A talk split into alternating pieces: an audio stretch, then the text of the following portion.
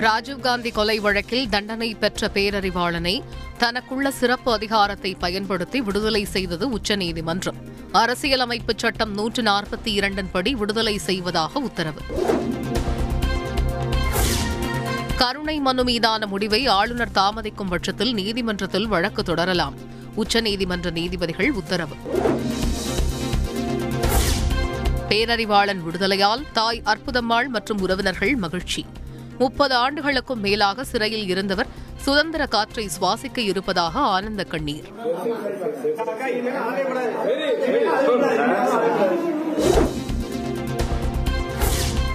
உண்மை நியாயம் மட்டுமே எங்களுக்கு வலிமையை கொடுத்தது. நல்லவர்கள் வாழ வேண்டும் என்பது இயற்கையின் நியதி என பேரறிவாளன் கருத்து. பேரறிவாளனின் தாயார் அற்புதம்மாளுடன் தொலைபேசியில் பேசினார் முதல்வர் ஸ்டாலின். பேரறிவாளன் விடுதலை குறித்து மகிழ்ச்சி தெரிவித்தார். ராஜீவ்காந்தி கொலை வழக்கில் மற்ற ஆறு பேரின் விடுதலை குறித்து தீர்ப்பின் முழு விவரம் கிடைத்த பின் ஆலோசித்து முடிவு. முதலமைச்சர் மு ஸ்டாலின் அறிவிப்பு. மாநில அமைச்சரவையின் முடிவில் ஆளுநர் தலையிட முடியாது என்பது நிரூபணமாகி உள்ளது. பேரறிவாளன் தீர்ப்பை சுட்டிக்காட்டி முதலமைச்சர் மு ஸ்டாலின் விளக்கம். பேரறிவாளன் விடுதலை முழுக்க முழுக்க அதிமுகவிற்கு கிடைத்த வெற்றி. ஜெயலலிதா அமைச்சரவையில் எடுக்கப்பட்ட முடிவுதான் தீர்ப்புக்கு அடித்தளம் என அதிமுக அறிக்கை. பேரறிவாளன் விடுதலை துரதிருஷ்டவசமானது என காங்கிரஸ் செய்தி தொடர்பாளர் ரந்தீப் சுர்ஜிவாலா கருத்து. சாதாரண மக்களையும் தீர்ப்பு அதிர்ச்சியடையச் செய்துள்ளதாக பேட்டி. பேரறிவாளன் விடுதலைக்கு எதிர்ப்பு தெரிவித்து நாளை அறப்போராட்டம். தமிழக காங்கிரஸ் தலைவர் கே எஸ் அழகிரி அறிவிப்பு. இலங்கைக்கு தமிழகம் சார்பாக நிவாரணப் பொருட்கள். சென்னை துறைமுகத்தில் இருந்து கப்பலை அனுப்பி வைத்தார் முதல்வர் ஸ்டாலின்.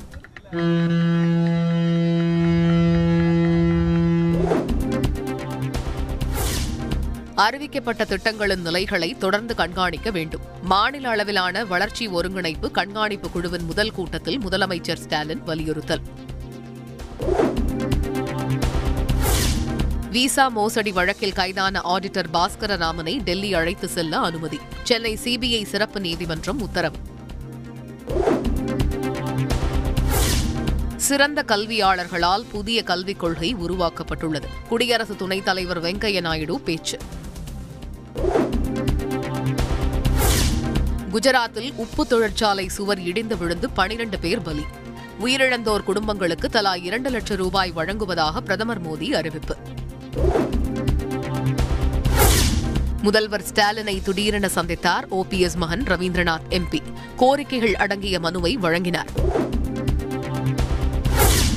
தூத்துக்குடி துப்பாக்கிச்சூடு சம்பவம் குறித்த விசாரணை அறிக்கை முதல்வர் ஸ்டாலினிடம் சமர்ப்பிப்பு. ஓய்வு பெற்ற நீதிபதி அருணா ஜெகதீசன் தலைமையிலான ஒருநபர் ஆணையம் அறிக்கையை வழங்கியது. தியேட்டர்களில் அதிகாலையில் சிறப்பு காட்சிகள் திரையிடுவதை எதிர்த்து வழக்கு. நான்கு வாரங்களில் பதிலளிக்குமாறு தமிழக அரசுக்கு சென்னை உயர்நீதிமன்றம் உத்தரவு.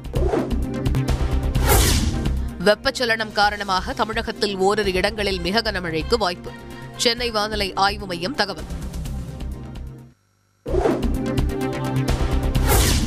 சென்னை விமான நிலையத்தில் முதல்வர் ஸ்டாலினை நேரில் சந்தித்தார் பேரறிவாளன் தாய் அற்புதம்மாளுடன் வந்து நன்றி தெரிவித்தார்.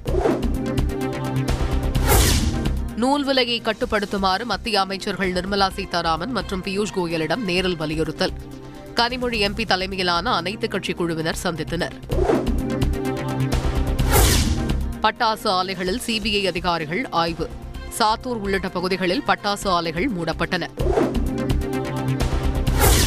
டெல்லி துணைநிலை ஆளுநர் அனில் பைஜால் திடீர் ராஜினாமா. குடியரசுத் தலைவரிடம் கடிதத்தை அனுப்பி வைத்தார். கேன்ஸ் விழாவில் இந்தியாவின் பிரத்யேக அரங்கை திறந்து வைத்தார் மத்திய அமைச்சர் அனுராக் தாக்கூர். ஏ ஆர் ரஹ்மான் மாதவன் தீபிகா படுகோன் உள்ளிட்டோர் பங்கேற்பு.